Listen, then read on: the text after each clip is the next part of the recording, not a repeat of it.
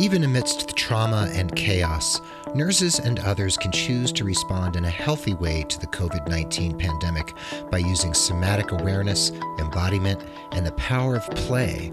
Let's talk all about it right here on this special bonus episode of The Nurse Keith Show. Hello and welcome to the Nurse Keith Show. I'm privileged to have the opportunity to use this platform to educate and inform you the Nurse Keith Nation, so that you can take anything you learn here on the show and share it with those you care about and love the most. I'm committed to regularly publishing episodes related solely to the COVID 19 pandemic. Those episodes will always be free of corporate sponsorship and advertising of anything of mine. This is solely about education and information as a public service, so please share far and wide if you feel these episodes are a valuable approach to our response to the COVID 19 coronavirus pandemic. And today we are joined by friend of the pod and personal friend of Nurse Keith, the dear, wonderful Caroline Cárdenas. So, Caroline, thanks for being here with me. Mm, thanks for having me. Sure. You've been on two of my other podcasts, RNFM Radio and Mastering Nursing. And I'm so glad we're finally getting you on the Nurse Keith show. And I'm having you on, and I'm looking at you here in Zoom, and you look so awesome. And I'm having you on today to talk about the work you do and your PhD work and the way in which you see the world and human, just human existence in the context of what's happening in the world right now. And, you know, we're in early April 2020. The COVID 19 pandemic is, you know, ravaging different portions of our country and all around the world. And there's lots of suffering. And, you know, I'm, I've been talking on a lot of these about these episodes about you know the viral response and numbers and lots of like intellectual things and i've also been trying to insert about self care and metaphor and the ways we can look at this situation through different lenses. And you have a really, really interesting and individual lens through which you see the world.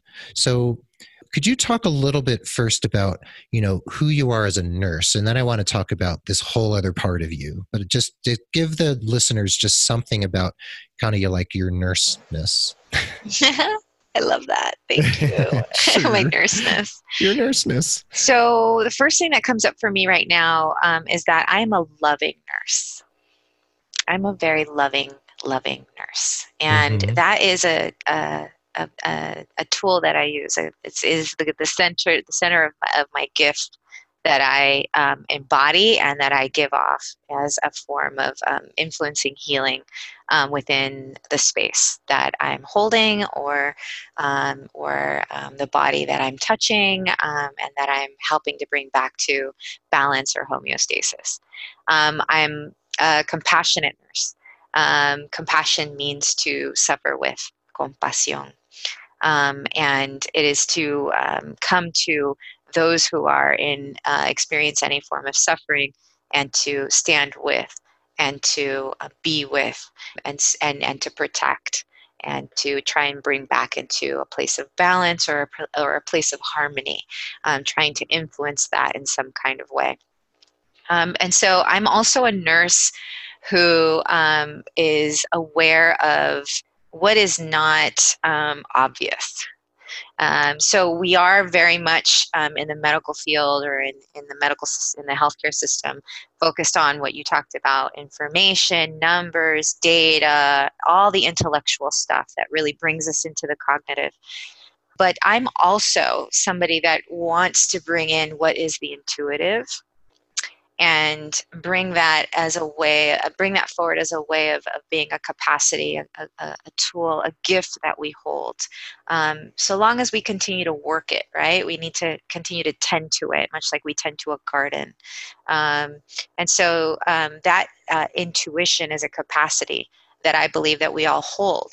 Um, and I um, am constantly tending to this capacity within myself of intuition to sense what is not seen, what is not obvious, and then to be able to hold the space and to be with people in these places of suffering or fear um, and be able to position myself so that I can help soothe that fear or soothe that suffering in a way in a way that i see that that that is possible right um, that is not maybe it's not so obvious right. and maybe it's not so medical and maybe it's not so data driven but it has everything to do with our own humanness and connection well said Oh my gosh.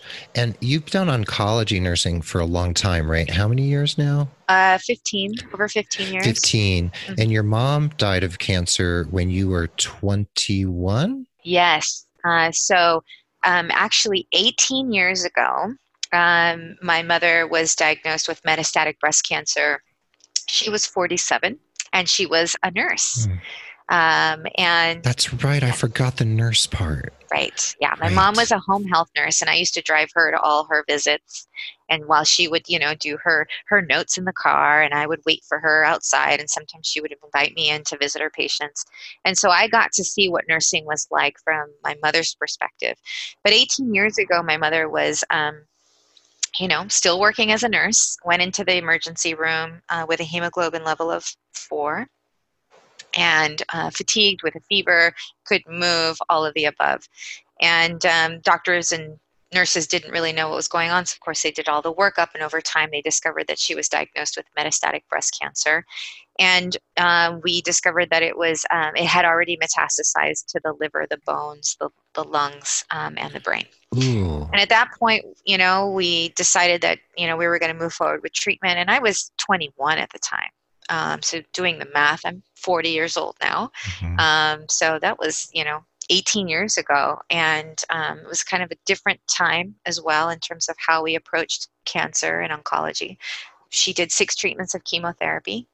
10 treatments of radiation to the brain mm-hmm. and um, was in and out of the hospital. And at that point, I wasn't sure if I was going to be a nurse or not. I kind of dabbled into the idea. I was going to a junior college. Mm-hmm. I was dabbling into the idea am I going to become a journalist? Will I be an accountant? I mean, I hmm. really didn't know. I was trying to find my way like any 21 year old is doing, Absolutely. right? Our brains are still developing until age 25 and so at that point, you know, I was still developing, although society and our culture would say that I was ready for the world already at age 21. So they say. Um, but I was still finding myself, right? And so I saw what the medical professionals were doing.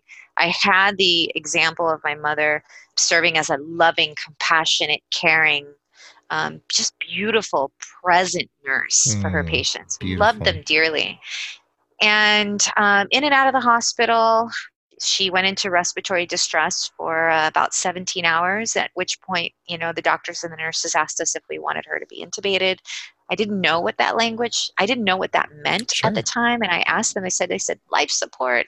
And so we were able to sit at the edge of the bed and ask my mother and um, and say to her mom you know they're they're asking us you know to put you on life support. What do we do? And she said well i want what you guys want. Wow and that was one of the most challenging and and and difficult yeah it was one of the most difficult decisions to make but at the same time i didn't want to prolong her suffering so between my twin brother my sister and i we all decided that we were going to support her through the process and so she went through 17 hours of respiratory distress and slipped into a coma for three days mm-hmm. and took her last breath mm. um, yeah and so she um, mm. died at age 47 i was 21 and that was the death of who I was um, in understanding the world uh, uh, from from having uh, the physical form of mother in the world. Mm-hmm. Mother meaning safety, mother meaning unconditional love, and then understanding the world, and then the the rebirth of me of understanding the world without that physical presence of mother and locating her in a different way that love that compassion not necessarily in the body but in the imagination and in the memories and and also being part of who who she who she is right? Because i have half of her dna you certainly do. Right? Right, right. and um, and then i just decided to forge ahead and uh, went to uh, junior college and uh, got my uh, associate's degree in nursing and uh, worked uh, for about five years. And then I decided, hmm, it might be time for me to go after my bachelor's because at the time it was about, it was like 2009, 2008, 2009 when the market crashed and the housing crisis was happening. And I thought to myself, you know, I probably, it probably would behoove me to actually further my education, especially since healthcare institutions were really talking a lot about um, not hiring nurses who didn't have their bachelor's degrees. That's very true. Right around that time, that's yeah. when the, the tide changed at that around that period. Exactly. Right. And so I thought, you know, let me take this time. I was in my early 30s, you know, and I, I decided to work full time and I went to Walden University and they actually convinced me to do the bridge program and instead of going after my bachelor's i did my master's degree in three years and I did that working full time um, while I was working in the infusion center giving chemotherapy and biotherapy agents to uh, cancer patients. So I finished my master's degree.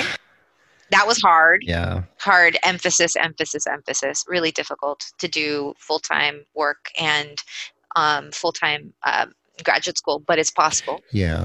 And now you just have a baby, and you're in a PhD program. So no big deal. No, no, so, not at all. you know, no big deal. so I just want to back up a second yeah. and I want to get to the pandemic yeah. in a little bit. But first, like the beauty of your description of your mother's journey and your journey with her and your sister and your twin brother. Yeah. And I've heard that story before. We've talked about it over a drink in your mm-hmm. house, on the phone. And I've told you about my mom and how yes. I had to pull the plug on my mom when she was brain dead. And, you know, so we shared that. And mm-hmm. I played you some music my mom had played because mm-hmm. she was a Juilliard trained concert pianist. And, you know, so we talked about our moms and we bonded over that loss. So yours was at a very early, tender age. Mine mm-hmm. was in my 40s. But still, mm-hmm. You had that loss and then you decided to become a nurse and then you went to an oncology you know and you worked with a lot of women with breast cancer. And so you had to use the intellectual side of your brain that understood the chemo and the drip rates and the side effects and all the medications to be used for to control the side effects and all that stuff. And you had to educate your patients about all the like intellectual brain stuff right? But then you also you started this conversation talking about how you bring love and compassion and tenderness and joy and all the other adjectives and nouns that i describe you with when I talk about you mm-hmm. or think about you, mm-hmm. right? So you, I see you as you often in your work and how you've described it to me, mm-hmm.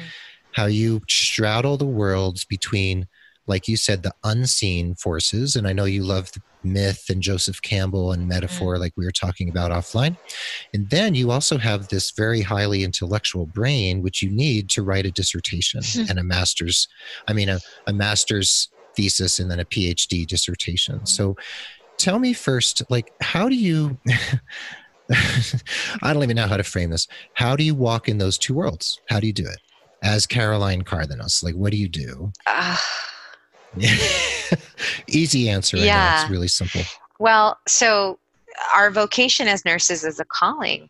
You know, it's like most nurses that I've met, um, if not all, something has gone on in their life that was informative to them, so much so that it it motivated them to go towards wanting to serve, wanting to mm-hmm. serve in that way. So there's that aspect of me, right? Who wants to be able to come to the side of a person, to come to a family, to come to a person who's in an experience of fear or suffering um, and mm-hmm. be able to, in some way, shape, or form, soothe that. That's part of my human nature. It's something that I've d- identified. Not everybody's like that. That's okay. You know, that's, that's okay, true. right? That's true. Um, right. But I would say that the majority of us nurses um, really um, have that that sensibility within ourselves. We can sense that feeling of wanting to come to somebody's side and be able to soothe them. And then the other aspect of that was this part of me that and I guess in a lot of ways it was born through um, witnessing so much suffering that I was experiencing. I was beginning to experience this this sense of compassion fatigue. And I didn't know I was experiencing it. And I was also experiencing burnout. And it was early on in my nursing career and I didn't know that, first of all, I didn't know what burnout was, and I didn't know what compassion fatigue was, and I did know that I was experiencing that. But I remember feeling like, oh my God, like here I am doing what I love um, in service, and I don't know how much longer I can sustain this.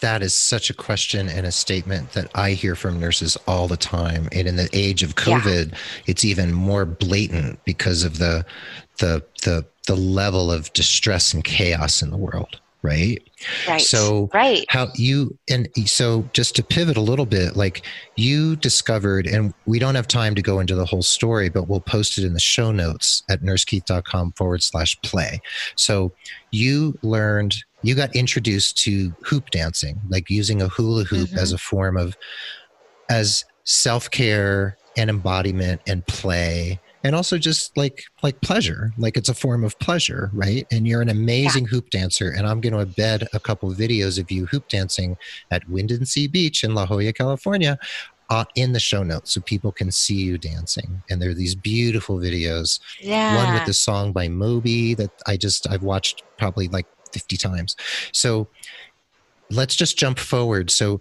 you chose to use hoop dancing as a form of like self care, and then when yeah. you were about to write your your um, master's thesis, right, and you were at Walden mm-hmm. University, and Correct. you were going to write it about something else, but then one of your professors said, "Hey, why don't you write it about blank?" So what happened mm-hmm. there, and then why did you choose that? path because this is interesting to people who are interested in like what does play and embodiment have to do with a nurse at all yeah what does it have to do at all and what does it have to do with self-care and why are we even talking mm-hmm. about that and if we're talking about suffering and grief what do you mean you're talking about exactly. play how does that even like it's like what you know in a lot of ways somebody can say you know what like i'm repulsed right. by that how can you even talk about joy or play when we're suffering mm-hmm you know? Um, and so coming back to this place of experiencing compassion fatigue we nurses are witnesses of suffer of suffering. That is part of uh, well it's it's it's part of our you know job description. It is. Okay? It's not going to say it when you're hired. Oh by the way you know you need to be a witness of yeah. suffering. It is what we know we do. Okay? Um, day in and day out with each person we interact with. We are witnesses of suffering, whether it be through the physical or through the emotional or the psychological or anything like that. Um, you know, we hear stories of suffering, we hold stories of mm-hmm. suffering, and we enter into spaces we of suffering. do. Yeah. Right? And that takes an enormous amount of courage. Mm-hmm. Yeah. Right? Right? So, you know, going back to your question of like, how do you dance in these 2 mm-hmm. worlds is like when I noticed that I was then suffering mm-hmm. and I was experiencing this compassion fatigue. And here I am early on in my career, loving what I do, and at the same time questioning whether or not I would, how can I maintain, how can I remain, how much longer can I mm-hmm. stay in this? Can I do this for 35 years? Like, what will I look like at that time? and I've met nurses who've done it for 35 years, you know, and we've all had our experiences of seeing our, you know, our elders, our mentors who are either very centered and balanced and have this you know enormous like this um, expansiveness within their uh, vocation or we meet nurses who are frazzled and tired and burnt out but still grinding away we've all seen it We've met them We've all. Met them all. Yep. We've met them all. And sometimes they can embody both at the same time, depending on what their life circumstances are and their personality, et cetera. And depending on what's going on. Exactly. Yeah. Exactly. Yeah. So dancing in these two worlds, you know, I I started hula hooping mm-hmm. and it was it was infusing me with with with joy mm-hmm. and and continuing constantly coming back to that body and movement play mm-hmm.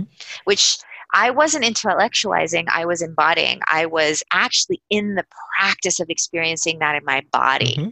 And it was it was bringing me joy. So it was simple, right? I was yeah. doing it, it was bringing me joy, and what it was doing is it was infusing me with hope. It was um, it was uh, cultivating my own sense of resilience it was allowing me to be able to sustain the witnessing of suffering that I was const- that I knew that I was going to be entering in and wanting and really signing up for. I've signed up for this. It's a conscious decision, you know, to go towards Governor Cuomo in New York talked about the the, the firefighter uh, metaphor. You know, yes. he, he he talks about you know you know ventilators and the and you know the firefighters, and he says you know you get the firefighters and you get the hoses and you go towards the fire and you know and you help each other out you know you sounded a little like cuomo just then you were like embodying him in that moment it's funny as i watched you yeah. on zoom and you know so yeah. your you grabbed the hula hoop. That was like your fire hose to take the metaphor a little further. Yeah. And let me just look here. Yeah. Your master's thesis was called Hoop Dancing to Prevent and Decrease Burnout and Compassion Fatigue Among Nurses.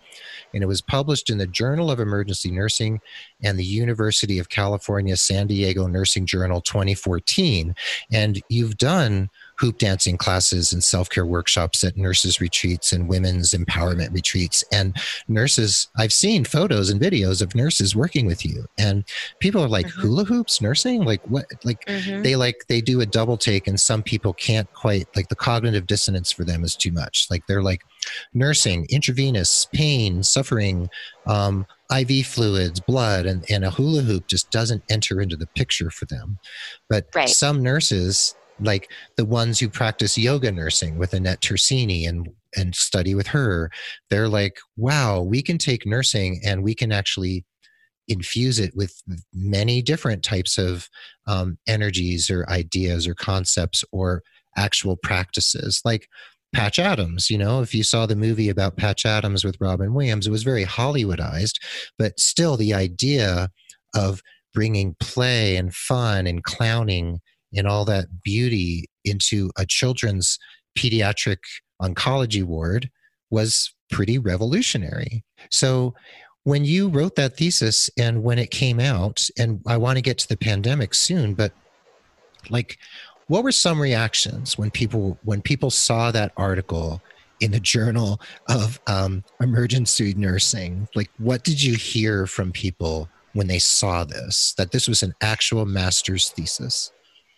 well, it, I mean, it, it brought, well, first of all, it brings about the smile. Mm-hmm. And it mm-hmm. also this sense of curiosity. Mm-hmm. How can that be? Is that possible? Um, is that possible? Mm-hmm. Um, so we have this aspect of the smile, um, curiosity, mm-hmm. and then it, it taps people into their imagination. It also brings people into their own uh, play history oh, I remember the last time I hula hooped, or I can't remember the last time I hula hooped, or mm-hmm. you know what, I used to be really good when I was a little girl at hula hooping. right. I won a hula hoop contest. Right. right. So, um, you know, it touches in on, and wherever anybody is at in their in their life, it touches in on them at different points, at different in different ways. That's true. You know, and in, and some people might even say, you know what, none of this makes sense. What do you mean? Well, for me, I can speak about my own experience and say, hula hooping was something that helped to tap into my joy. Mm-hmm. Hula hooping was something that um, was a, a, play practice for me that was keeping me in the game, mm-hmm. that was allowing me to continue to show up,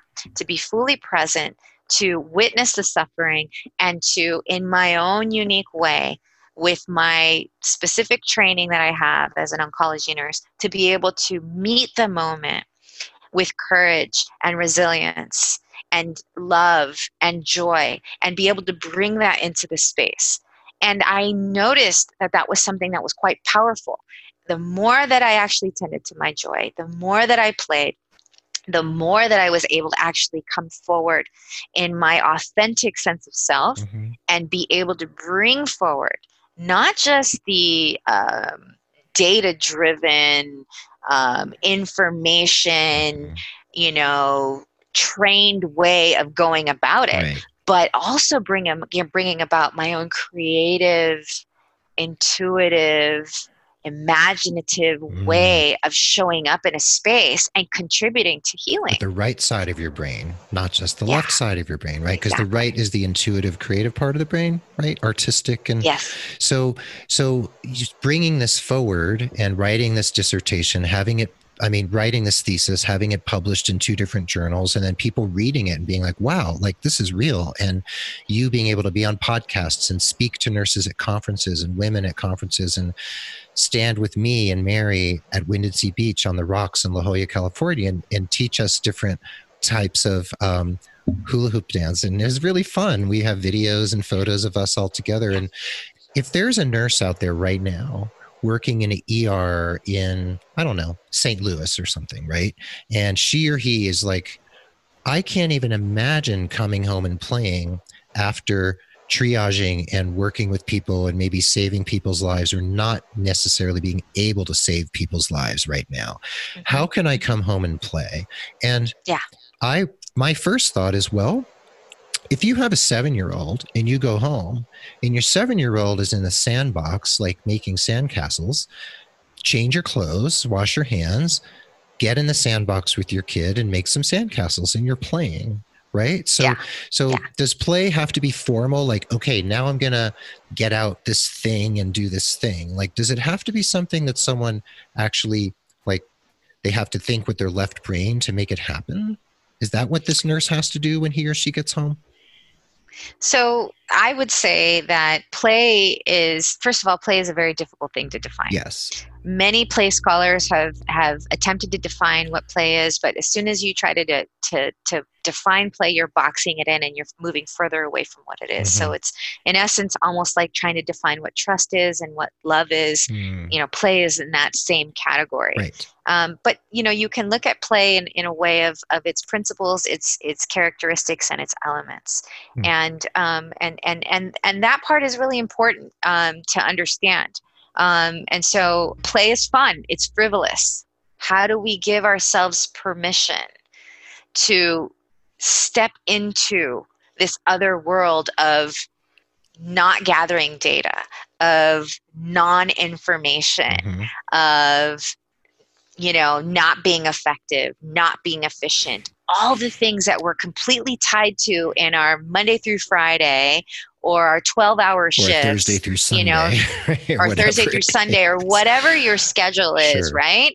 Um, where you're constantly going, going, going, going. And here, and oh, by the way, our postmodern Western culture mm-hmm. is completely focused on effectiveness, efficiency, and productivity. Good point. And so we're programmed as adults to whatever it is that we're doing, it needs to yield results. Mm-hmm.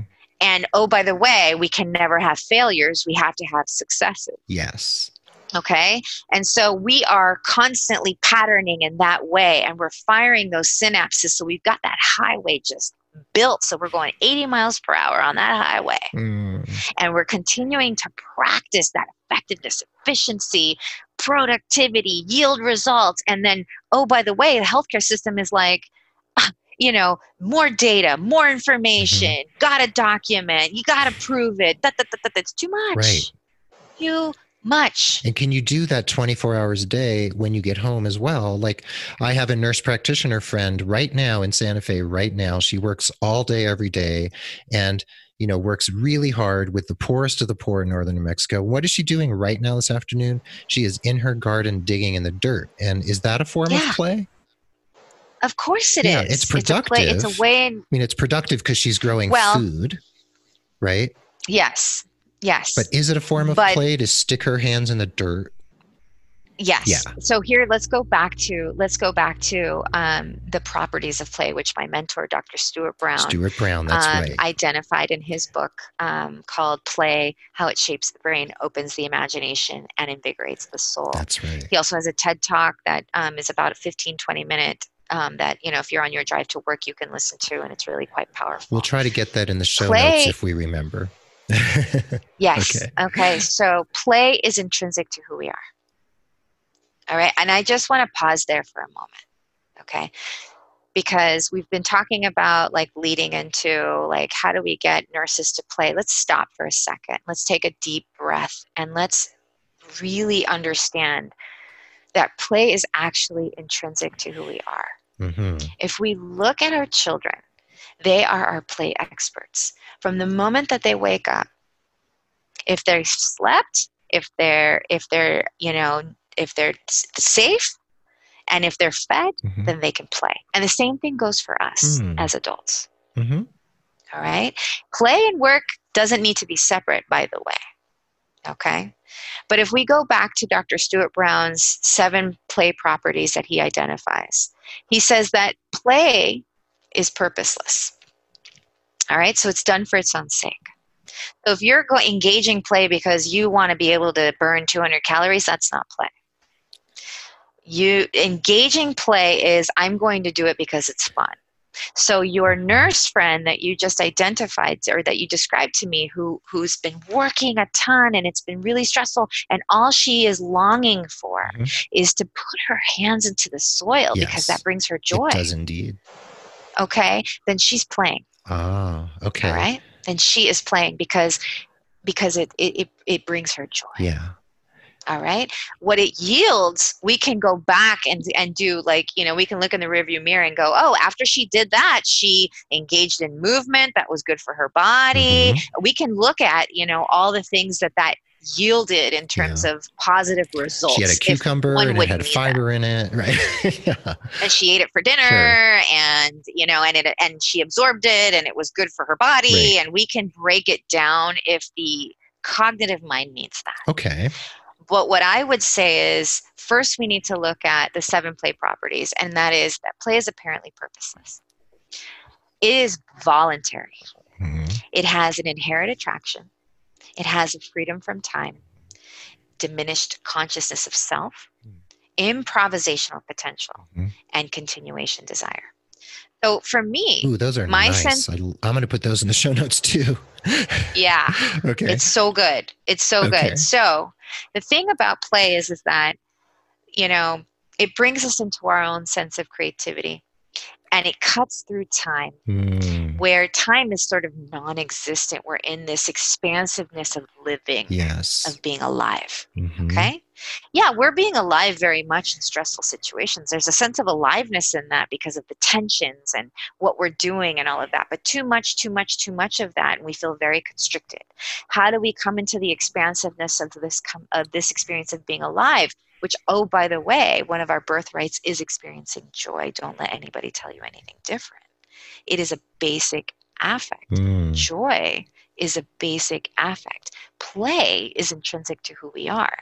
Dr. Jacques Panksepp, who coined the term affective neuroscience, identified that play is part of the sub- subcortical region of the brain in mammals. Subcortical region of the brain. Okay. Yes. So yeah. so the the research is there. Like we to go to the cognitive part, like we have research on play and children and adults and the impact on the body, the impact on the psyche, how to use the mm-hmm. right brain and what it does for you, that timelessness you talked about and the potential yeah. for impro- the improvisational potential, right?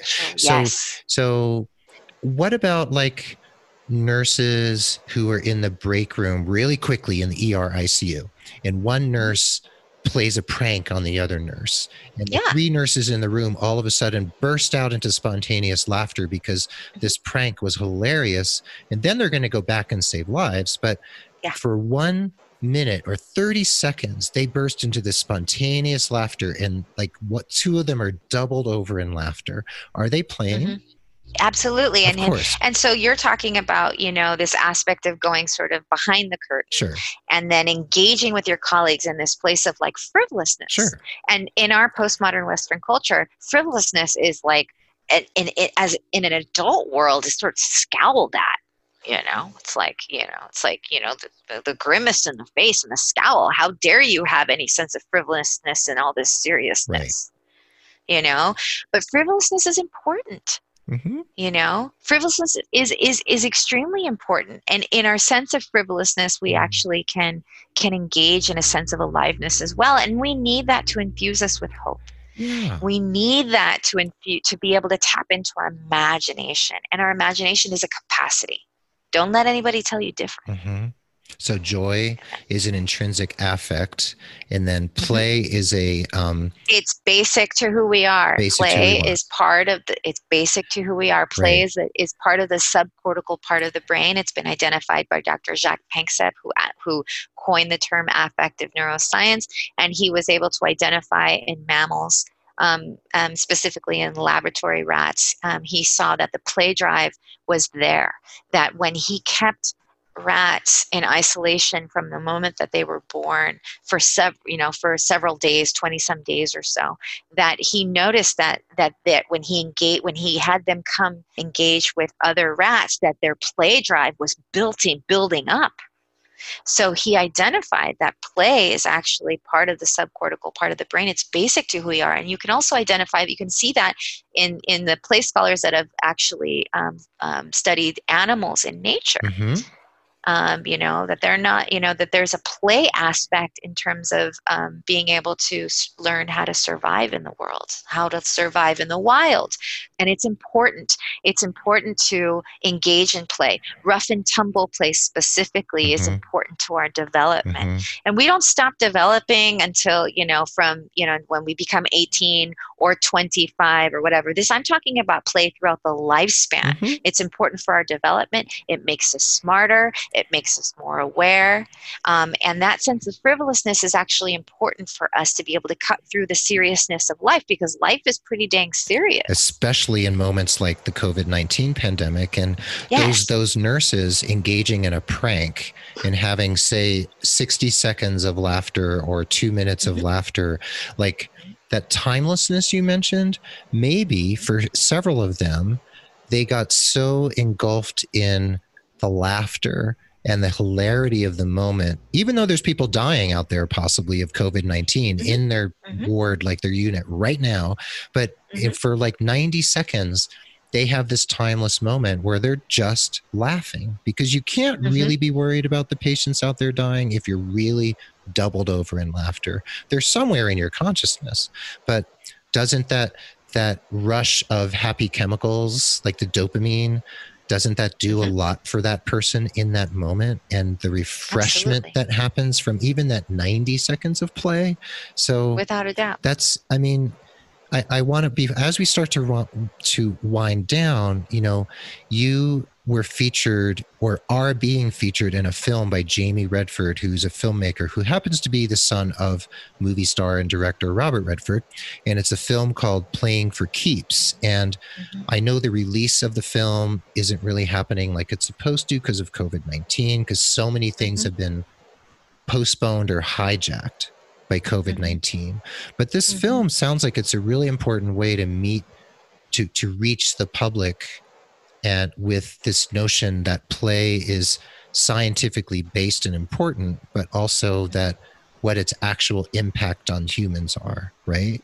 Yeah. And you're in right. the film doing hula hoop doing hula dancing with students, I believe, outdoor. Well, I'm hooping. I'm. I actually, um, Jamie came and and and um, filmed me uh, working in um, in the breast cancer clinic that I that I was working at. That's right. Um, and he filmed me with a patient, and he filmed me with my colleagues, and he basically wanted to look at what was the sort of day to day in of what is it that nurses do. Mm. And um, and then he came and also filmed um, me. He interviewed me, um, asking me questions about play and my own experience with burnout, compassion, fatigue, and what is it that I plan to do with my dissertation and my in my doctoral program in psychology, um, why I'm pivoting from oncology nursing to psychology.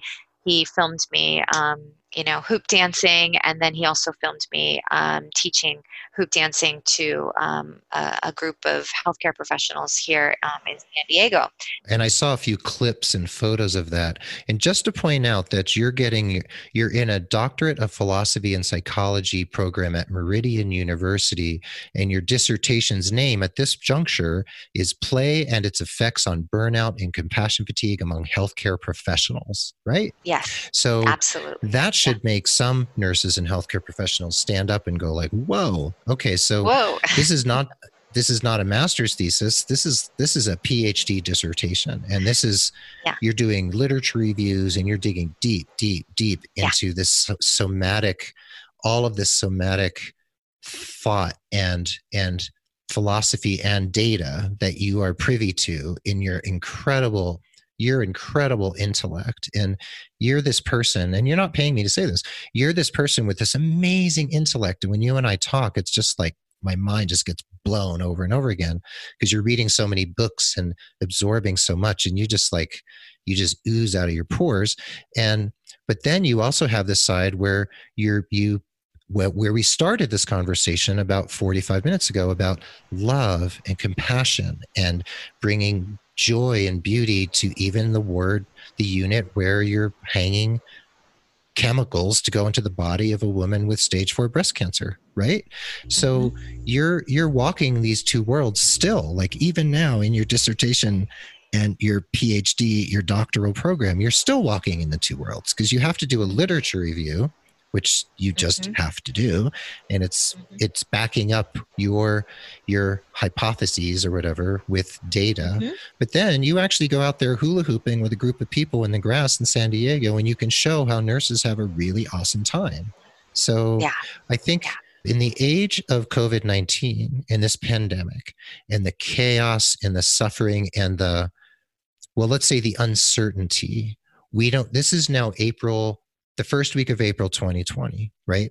And we don't know how many more months this is going to be the social distancing and all the stuff we have to do and all the death and disruption of the economy and the whole world the entire every engine that drives the human race and the world right now has been disrupted so what would be your what's your main message to a nurse, a doctor, a physical therapist, a nurse's aide, a firefighter, or a regular citizen listening right now to this conversation, what is the message to them about how they can stay in their body and and bring at least a little joy into their life even amidst this incredible disruptive chaos? What would you say to them right now?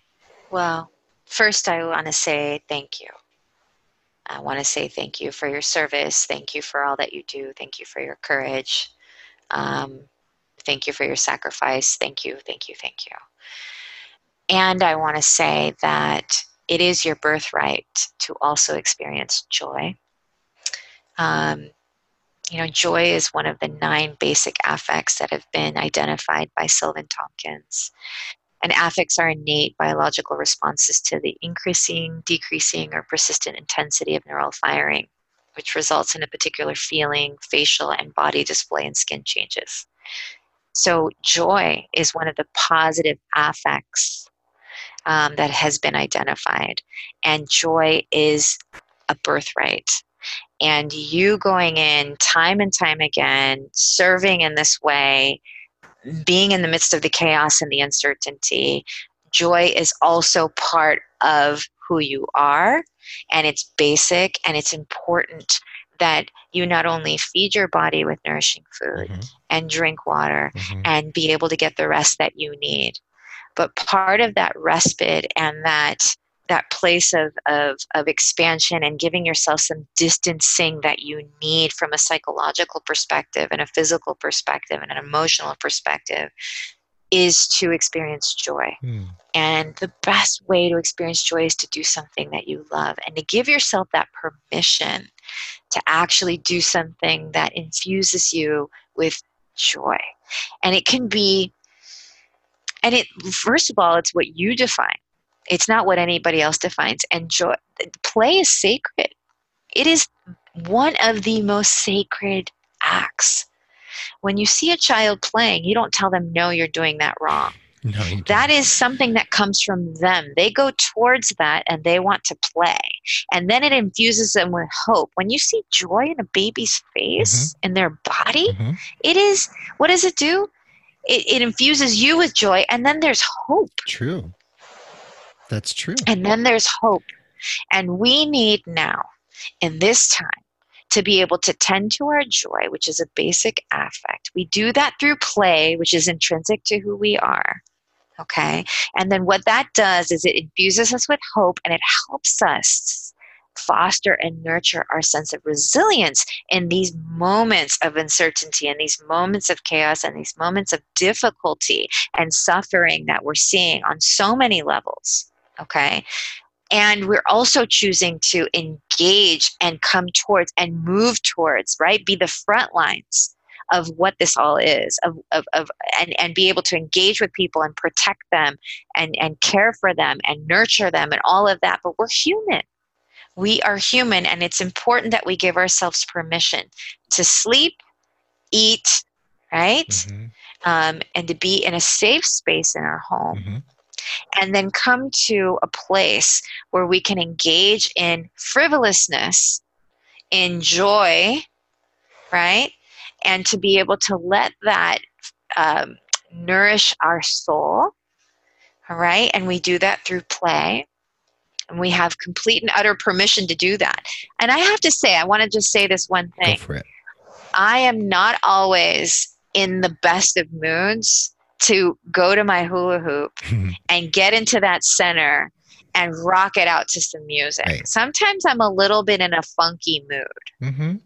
Okay. And that's my humanness, right? Where I'm like, I don't really feel like it, but I'm going to do it. Yeah, you've got a hungry one year old, you've got a husband who's working hard, you've got you've got a yeah. personal life and lots going on right right yeah. and so sometimes i'm not in the greatest of moods to actually meet the moment but i've made it a point mm-hmm. that at four between four and five o'clock which is the news information hour where we're getting all the crazy news that went on in the day, right? To be informed, where I actually put on some 1980s jams, mm-hmm. right? That bring me back to a nostalgic feeling of joy, get into my hula hoop, start moving my body, okay? And that's my form of play, right? And what it does to me is it shifts things a little bit for me mm-hmm. and it makes me feel better. Never do I leave that experience saying I regret doing that. Never do I leave that experience feeling like, oh, that was a waste of time. It, it, it, the joy of it, the expansiveness of it, the aliveness of it, those seven properties that I talked about that Dr. Stuart Brown identified in play, that brings me into a sense of aliveness and it instills me with hope and it gives me the motivation to meet the moment whatever moment is coming at me okay? And that's why i'm saying that's why i'm writing my dissertation on this because i find this to be something that's incredibly important for healthcare professionals to be able to a have the permission give themselves permission to engage in play whatever they define as that. It could be crocheting, it could be skateboarding, it could be roller skating, it could be dancing, it could be hula hooping, gardening, it could be anything. Gardening. Mm-hmm. It's whatever you define as the player, as those seven properties that I identified, right? That I that I uh, described. Yes. Okay. It's purposeless. It's done for its own sake. It has improvisational potential, a continuation desire, it's freedom from time you know, that is what play is. Mm. Okay. And thank God for Dr. Jacques Panksepp's work, who identified play as being sub, uh, part of the subcortical region of the brain in all mammals. So it's intrinsic to who we are. And then thank God for Silvan Tomkins' work, who identified joy as one of the nine basic affects that are neurons that are firing. So joy is our birthright. Play is intrinsic to who we are. And it is the way in which we can continue to nourish our souls so that we can continue to follow Joseph Campbell's definition of bliss, our hard work, our vocation, and come towards that with a loving, expansive heart that is full, that is full, that is not depleted. That is so beautiful, Caroline. And you that I just can't wait for people to hear this message.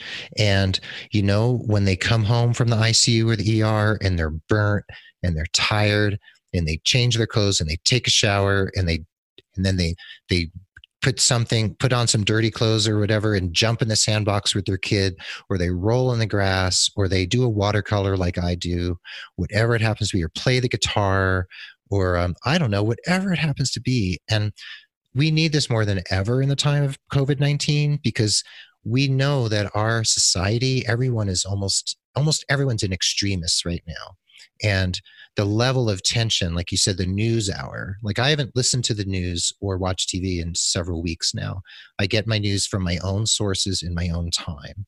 So, however it is we take in information, but we also have to leave space for for fun because if that nurse doesn't engage in this play, what I'm hearing from you, if he or she doesn't have that moment of improvisational potential or timelessness or frivolousness, when they go back to work the next day, they're not much more refreshed than they were when they came home. And mm-hmm. they can actually be, if someone thinks this is a frivolous conversation, they're actually misguided because if they can release some of that tension, get some dopamine going, sleep mm-hmm. better, feel a little bit lighter and go back to work mm-hmm. the next day refreshed, they might be that much more effective or bring that much more mm-hmm. love to a patient or family member who's suffering. And I think right. going circling back as we now wind down to your first comment when I asked you what kind of nurse you were, tell us about nursing. And the first thing you said, I believe, was love. You bring love. And I think you're bringing about this notion, this concept that that play can actually transform nursing and healthcare professionals and possibly ins- instill more love in their work because they are able to be more present, right? Yes, so, absolutely. And you said thank God for Dr. Pink's Panksepp. Panksepp and the others in Stuart Brown, but also for you and for Jamie Redford and for all this all the nurses and everyone in, in grocery store clerks and mail carriers and people packing our bags at the grocery store, putting themselves everyone. on the front line, the Uber drivers who are driving people, the Airbnb hosts, whatever it happens to be, right? The police officers, the firefighters. So whether they're like giving me my mail at the post office or saving a life in the ICU, they're still doing a service, right? Mm-hmm. And they all deserve to to to have joy in their lives. And thank you yeah. for for this message. And in the show notes, we're going to have a lot of this stuff, and I'm going to have to hit you up for a lot of links and things because I tried to sure. write a couple things, but I didn't catch yeah. it all. And then we're going to have some videos of you, that TED talk from Dr. Stuart Brown. You're this this man who's like the godfather of play play research, and mm-hmm. also people being able to find you right at the hulahoopgirl.com and i know you're not real active on social media right now because you're in the middle of a dissertation on instagram, instagram. i am yeah i do yeah. i follow you there and you've got your daughter yeah. you know so you're you've got it going on right now in your life but thank you so much and you know i love you and i i you know i think you're like one of the most fabulous people on the face of this earth and um thank you so much for taking the time. And I hope even one person who gets the message here, it could transform their life forever. So thank yeah. you so much for that. That is such a gift. Well, thank you. And thank you, Keith, for everything that you're doing for, uh, you know, really bringing um, all these messages forward for um, healthcare professionals to gain insight um, and to lean into and to understand that you know we are all a community. And now more than ever we, we need to rally and um, help one another and encourage one another.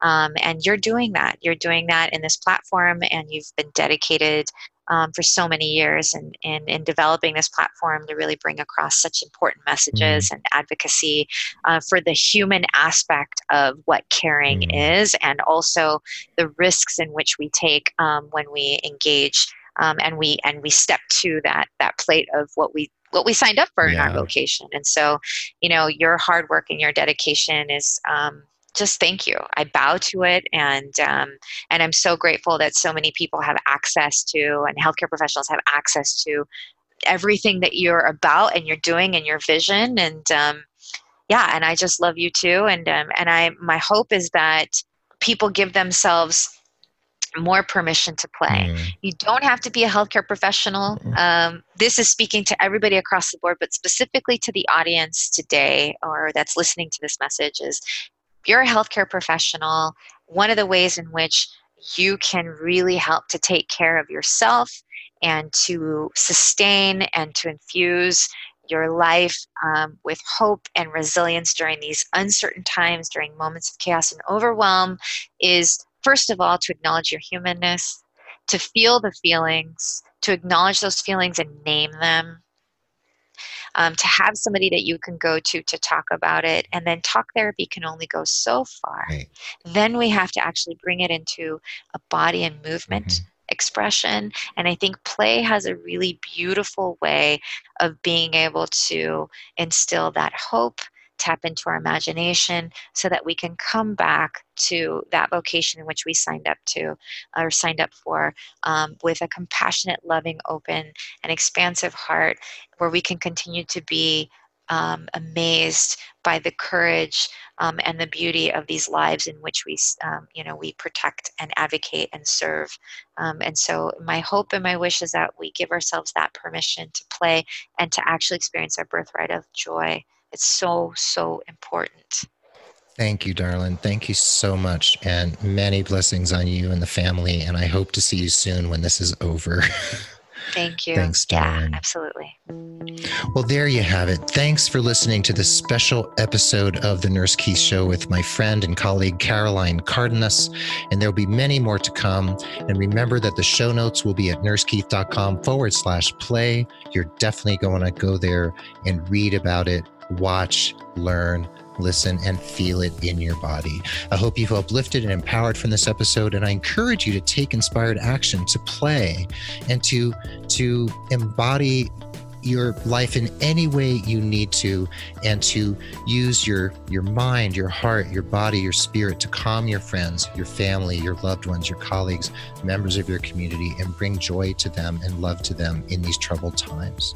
The nurse keith show is adroitly produced by rob johnston of 520r podcasting who is kindly producing these covid-19 bonus episodes free of charge to me as a public service to you.